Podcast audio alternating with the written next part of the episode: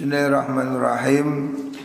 An Jabirin radhiyallahu an anna Rasulullah sallallahu alaihi wasallam qaal ittaqudz zulma ittaqu wa sira. Jauhilah az-zulma ing penggawe zalim. Jauhi kezoliman. Zalim pada siapa pun Fa inna zulma sutune penggawe zalim iku zulumatun piro-piro sebab petang penyebab kegelapan yaumal kiamati ing dalam dino kiamat. Jadi Rasulullah Shallallahu Alaihi Wasallam mengingatkan jangan berbuat zalim menyalahgunakan amanah, berkhianat, menipu, menyakiti orang, itu semuanya zalim. Tidak pada tempatnya. Ya. Melewati kebenaran zalim. Itu yang menyebabkan kegelapan besok di hari kiamat. Perbuatan jahat, perbuatan zalim sesungguhnya menyusahkan orang itu sendiri. Wataku lan wati sira kabeh asyuha ing kumat pelit. Pelit itu juga sifat yang jelek. Zalim itu jahat, jelek. Terus pelit, medit itu jelek. Hemat itu baik. Beda hemat dengan pelit. Pelit itu melebihi batas sehingga tidak memberikan apa yang harus dia lakukan. Pelit. Fa inna suha kumat pelit iku ahlaka ngerusakaken apa mengkono suh man ing wong kana kang ana sapa man iku qablakum sadurunge sira kabeh. Hamalahum gelemaken apa suh kum ing mangkana qablakum ala ansyafaku ing atase yen to akan membunuh. Ahum ing pira-pira getihe alladzina niku mangkana qablakum. Wastahallu lan amrih ngalalaken pamrih menangaken sapa mungkono kaum maharimahum ing pira-pira perkara kang den larang mengkono kaum. Rawahu muslim Sifat pelit itu jelek ya. Orang pelit tidak disukai.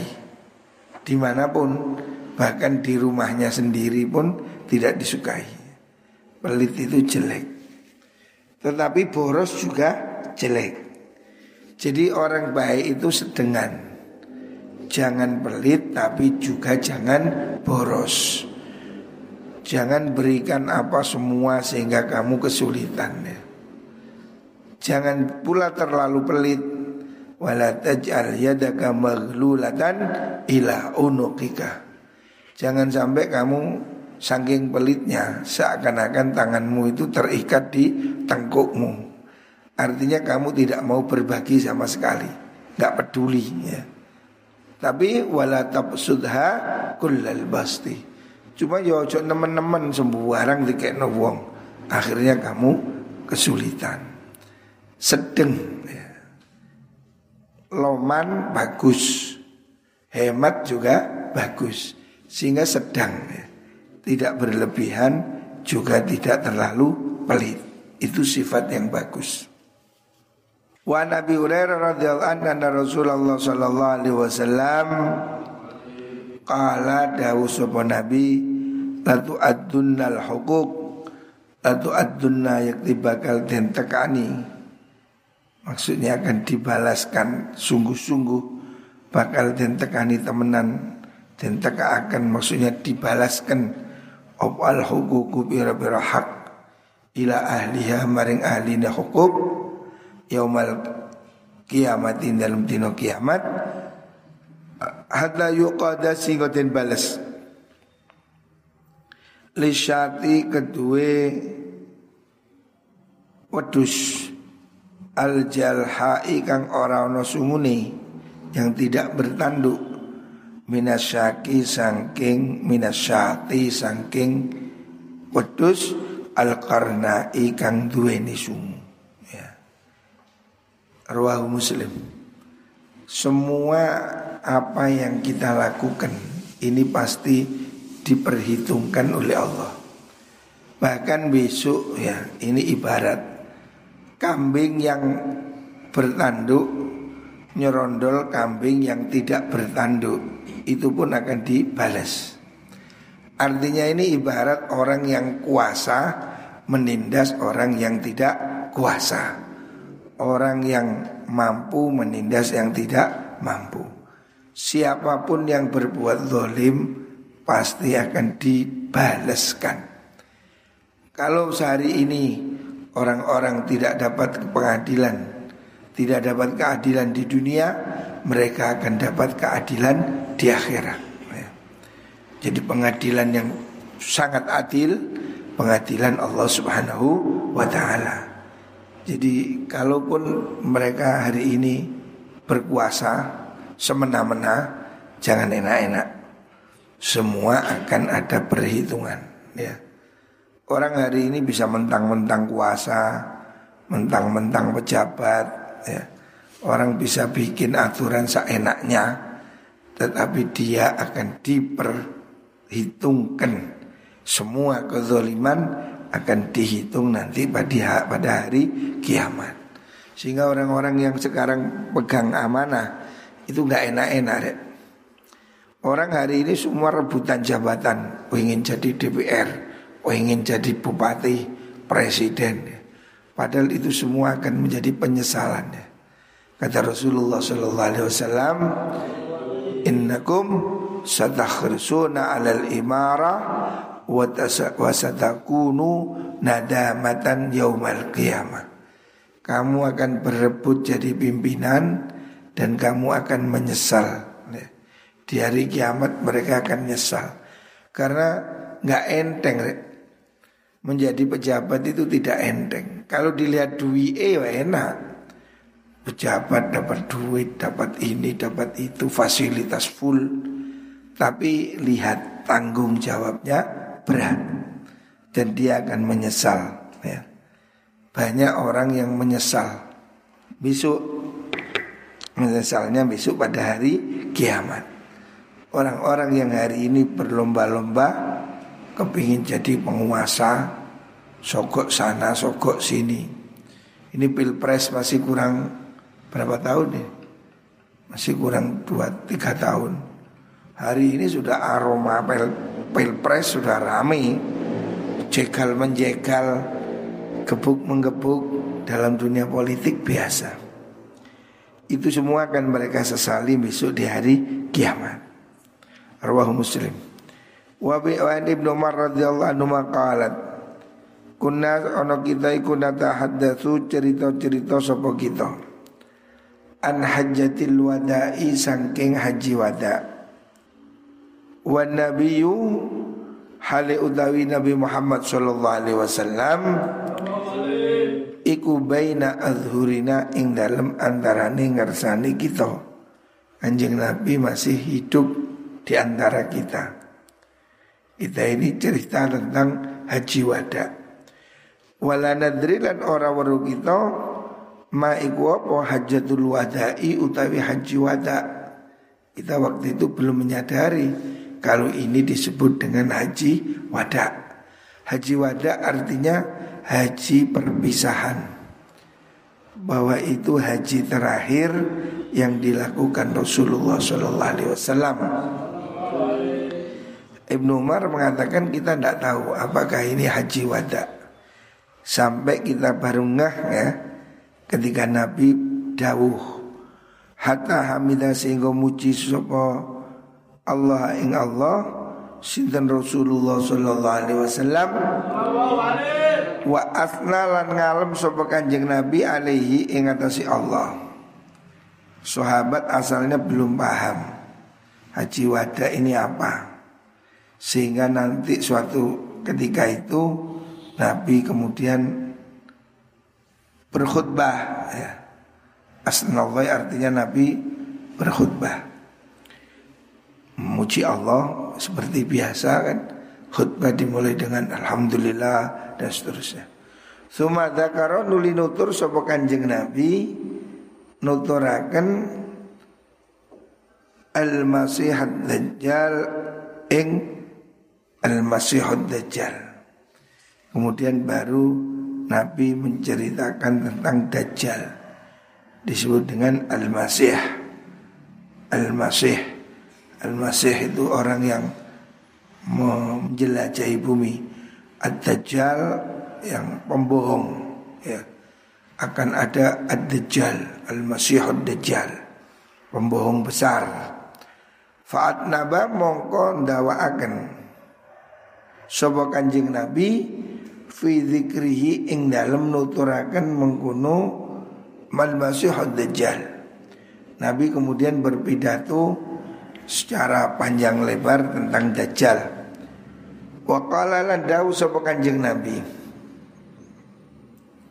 Ma ba'atha orang utus sapa Allah Allah min nabiyyin saking nabi illa anzarahu angin ngilingaken Sopo kanjeng Nabi hu ing mengkono dajjal ummatahu ing ummati kanjeng Nabi. Dajjal ini sudah menjadi peringatan nabi-nabi yang dulu. Anzarahu ngilingaken memperingatkan hu ing dajjal sapa Nuh Nabi Nuh wan nabiyyu dalan para nabi mimba'di sing sausi Nabi Nuh. Wa inna usni dajjal iku Iyahruj lamun metu sapa dajjal fikum ing dalem sira kabeh fama khafiya mongko ora samar.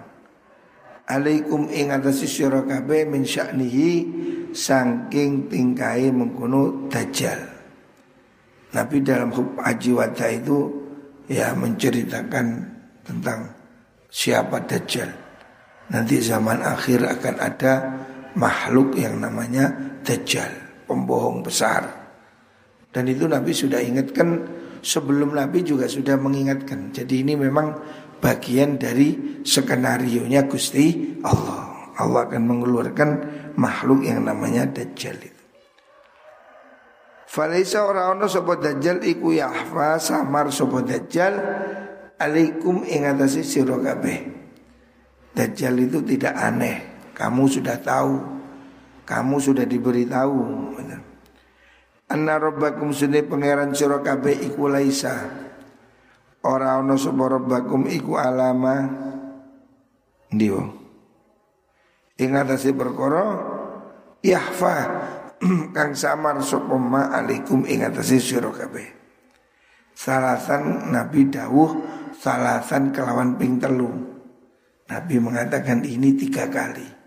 Artinya Nabi mengingatkan betul ya Dajjal itu akan ada Kita semua ini kalau hidup zaman akhir Akan menemui Dajjal ya. Makhluknya seperti apa kita tidak tahu Tetapi Nabi memberi ciri Cirinya apa? Matanya itu sebelah Akwar ya. Kero Juling Inna rabbakum sedih pangeran surah kabeh Iku laisa ora ana sapa mengkono rabbakum iku bi akwara kelawan kang akwar. Akwar itu kero kece. Apa kece itu cacat. Matanya cacat. Wa inau suni dajjal iku akwaru kece. Apa kece itu ya cacat. Akwaru ainil yumna kang kece kang cacat meripat tengene dajjal. Jadi dajjal itu matanya cuma satu. Hari ini orang sudah me menggambarkan dajjal itu Israel karena kan simbolnya mata satu. Jadi dajjal itu matanya cuma satu. Maka kata Rasulullah Sallallahu Alaihi Wasallam, kamu nanti tidak asing kalau Dajjal ini keluar kamu tahu Dajjal ini pembohong matanya satu Ya kita belum tahu seperti apa nanti bentuknya Tetapi ada yang mengkiaskan ya, memaknai secara filosofi. Dajjal itu ya Amerika. Matanya satu, maksudnya mata satu itu tidak adil. Matanya satu tidak adil. Yang dilihat cuma yang sebelah kiri tok, yang dilihat jeleknya tok. Sejak setelah tragedi 11 September tahun berapa itu? 2001 itu kan terus Amerika melakukan perang teror. Wah, negara-negara Islam dihancurkan, Irak hancur, Libya hancur, mana puas. Pokoknya dia bikin kisru-kisru. Ya memang tujuannya untuk melindungi Israel. Timur Tengah selalu dibikin kisru termasuk ISIS. ISIS itu ya buatan Amerika. Tujuannya untuk menghancurkan Suriah. Nah ini Dajjal Dajjal dalam bentuk visual hari ini ya Amerika itu Menghancurkan Menuduh teror Padahal dia sendiri ya Yang teror itu ya Amerika Hawk, ya Hawk itu Amerika Bagaimana dia menuduh Isra apa Irak punya senjata kimia biologis senjata pemusnah massal sehingga harus dihancurkan. Buktinya mana? Nggak ada kan? Sampai hari ini di Irak mana?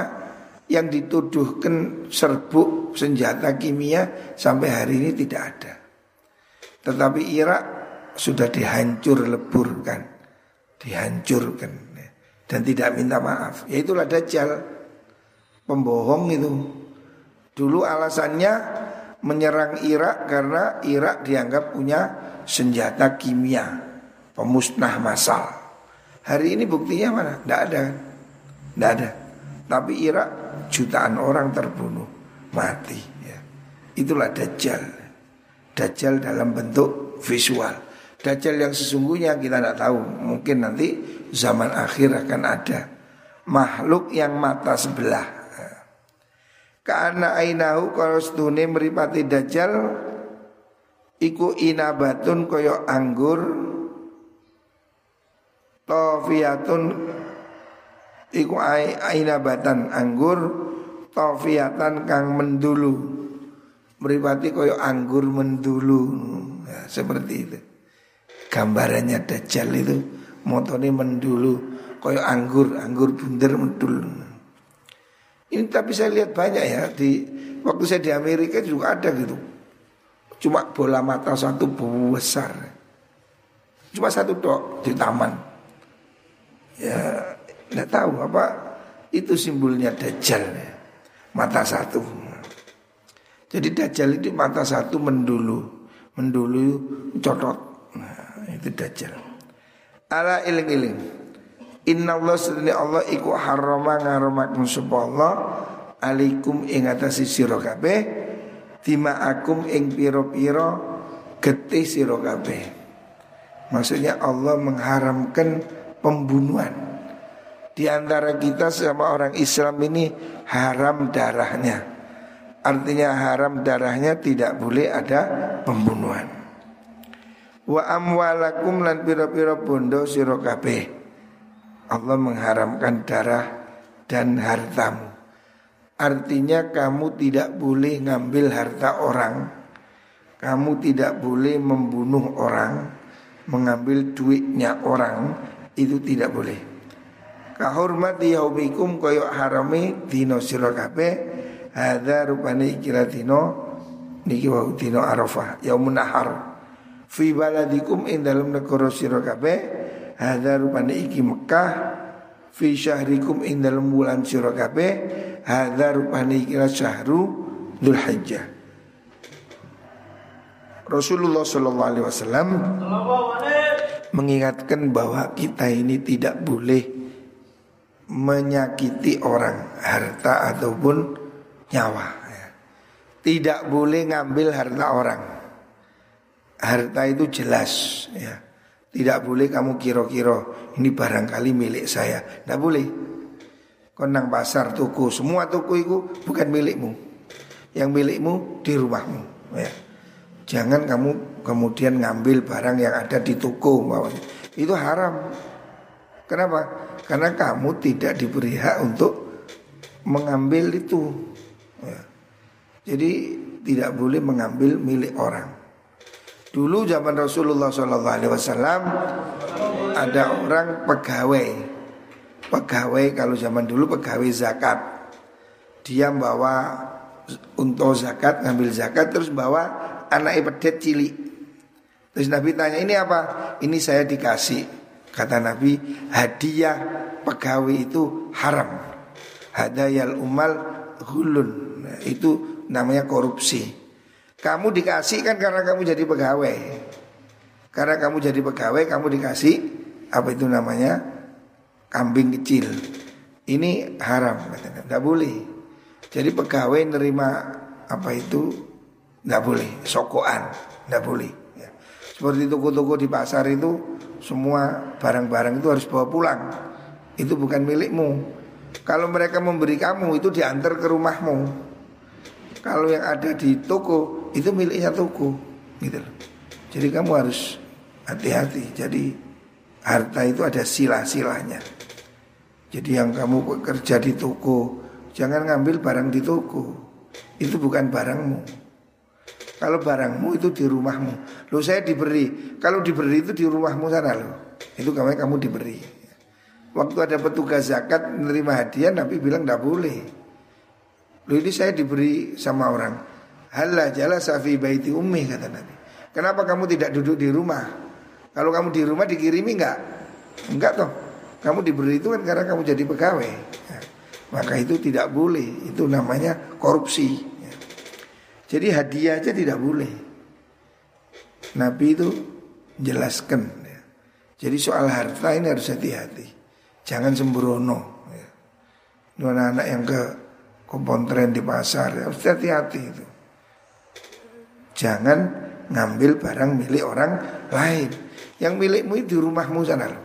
Itu baru milikmu. Kalau itu barang ada di toko, itu berarti milik toko. Jadi tidak boleh kamu ambil. Jangan ngambil barang orang. Jangan ngambil harta orang. Nyawa juga begitu. Jangan nyakiti orang, apalagi membunuh. Ya. Itu semua haram. Nabi ingatkan itu pada waktu haji wada. Haji wada Nabi bilang hartamu itu haram, nyawamu itu haram. Artinya tidak boleh dilanggar. Seperti haramnya hari nahar ini di negeri ini di bulan ini. Ala hal balagtu, ala iling-iling hal balagtu ana wis nekane ingsun. Wis ya, wis tak sampaikan maksudnya begitu. Kalau mengucap sapa sahabat, na'am nggih. Saya sudah sampaikan loh ya. Saya sudah katakan halal haram, hati-hati. Benar. Qala dawu Nabi Allahumma syhad. Allahumma du Allah ishad muki nyakseni panjenengan. Salasan kelan ping telu. Jadi Nabi mengatakan ya Allah sudah saya sampaikan. Artinya ini perintah dari Allah menyampaikan tentang bagaimana orang Islam harus menjaga harta sesama. Tidak boleh mencuri, tidak boleh korupsi, tidak boleh ngentit. Ya, walaupun barang remeh, tidak boleh. Ya. Walaupun itu barang kecil. Contoh ya barangi konco apa itu gosop tidak boleh walaupun gosop itu haram kadang di pondok ini ada budaya jelek ngeremeh no sandali konco e konco bajunya konco itu haram gosop itu haram jangan di jangan dianggap remeh apalagi sampai ngambil miliknya teman tidak boleh Walaupun itu kelihatannya sudah tidak dipakai, kamu harus izin. Ini sudah nggak dipakai ya, gitu. Tidak boleh kamu ngambil barangnya orang lain. Itu haram ya. Ini harus jadi catatan ini. Terutama kamu yang kerja di toko, hati-hati. Jangan sampai katutan. Kita ini mesti harus hati-hati. Sila-silah Mana barang milik pribadi, mana barang milik orang lain. Semua ini harus disiplin ya. Saya sendiri juga begitu, duit pondok ya di rekening pondok. Harus dipisahkan. Ya. supaya jelas. Wailakum celoko siro. Awas hati-hati. Hati-hati. Celoko. Awai hakum atau celoko siro. Artinya celoko itu awas benar. Celoko tenan, blain. Unduru ningalono siro kabeh. La tarji'u ojo bali siro kabeh. Bakti sa'usi ingsun. Setelah ini kamu jangan sampai kembali lagi kufaron ing biro-biro wong kang kafir jangan kamu kafir lagi ya dribu kang mukul sapa ba'dukum sebagian sira kabeh riko babak din ing kulune sebagian kang liya. Jangan kamu kemudian nanti saling bunuh saling bunuh seperti dulu lagi. Jadi pembunuhan itu dosa besar. Jangan saling bunuh. Dan jangan jangan ngambil hak orang lain. Jadi tidak boleh kamu ngambil harta orang lain ya. Walaupun itu kelihatannya remeh ya. Termasuk gosok itu loh. Gosok ini harus betul-betul dihindari. Gosok sandal, gosok sepatu, gosok kopiah ya. Walaupun kecil. Apalagi mencuri ya. Ngambil barang. Termasuk ngambil barang di toko. Tidak boleh ya. Hati-hati. Semuanya harus tertib ya. Ini harus diingatkan ini. Mujib nanti mujib. Hah? Nanti ada jenenge mujib. Nanti bet. Nanti ada jenenge mujib. Toko harus tertib. Tidak boleh keluar masuk toko. Barang di toko itu bukan barangmu. Tidak boleh ngambil barang di toko. Jadi toko itu tertib, wah buka, wah tutup. Wah serda, pontren, semua harus tertib. Jangan keluar masuk dan harus ada kontrol. Nur mana Nur? Toko itu harus tertib Nur. Semuanya harus tertib, barang-barang jangan barang-barang pontren itu jangan sampai kalong. Tidak boleh ngambil apa pun di situ harus beli eh, kok jubu ente terutama rokok bahaya itu haram itu tidak boleh harus hati-hati Rawal Bukhari wa, wa rawa Muslim ba'dahu sebagai hadisnya. Jadi ini supaya kita hati-hati. Sudah diingatkan oleh Rasulullah Sallallahu Alaihi Wasallam jaga hak ya, rumah, harta, nyawa harus dihargai. Jangan mengganggu milik orang lain. Wis pokoknya kesimpulannya sing duduk wekmu, ojo dijukuk ngono. Ojo kemudian kamu ngambil sesuatu milik orang lain dengan dugaanmu sendiri. Ah paling ini boleh, ndak boleh. Harus jelas minta, ya, jaluk, nyele, ngono. Jangan kemudian dikira-kira, ah ini paling ndak boleh gitu. Jangan ngeremehkan milik orang. Kuplu isopus gai, tidak boleh. Bilang, ini siapa punya kopi ya, pinjem. Atau siapa ini nggak dipakai, saya minta. Nah, gitu harus jelas. Ya. Jangan kamu asal ambil, asal ambil. Ya. Ini kadang ya harus hati-hati, terutama anak-anak yang bekerja di toko itu harus hati-hati. Semua barang-barang itu amanah. Karena ini sudah kasus beberapa kali sejak zaman dulu. Kalau tidak dikontrol, akhirnya ono akhirnya ben bengi juga sepuluh ewu kayak tuku sego, tidak boleh. Itu mencuri, ya mengambil uang barang di toko itu mencuri namanya, tidak boleh. Semua barang yang diamanahkan harus dijaga, harus minta, ya, harus minta. Dulu-dulu itu dibawa pulang dari toko itu gelas, piring, kaos, sembarang. Kau mulai itu bukan milikmu. Ya, semua barang yang ada di toko itu bukan milikmu. Kalau milikmu itu dikirim ke rumahmu. Kalau diberikan di toko itu miliknya toko, dibawa pulang. Dulu itu dibikin apa hadiah atau apa gitu. Semuanya harus tertib. Kalau tidak ya itu nanti bocor pembocoran tuku ya dimulai dari penjaganya Makanya harus di hati-hati ya. Dan semuanya di mana pun ya. Jangan mudah mengambil hak orang lain. Harus jelas. Yang milikmu milikmu, jangan ngambil milik orang lain. Wallahualam.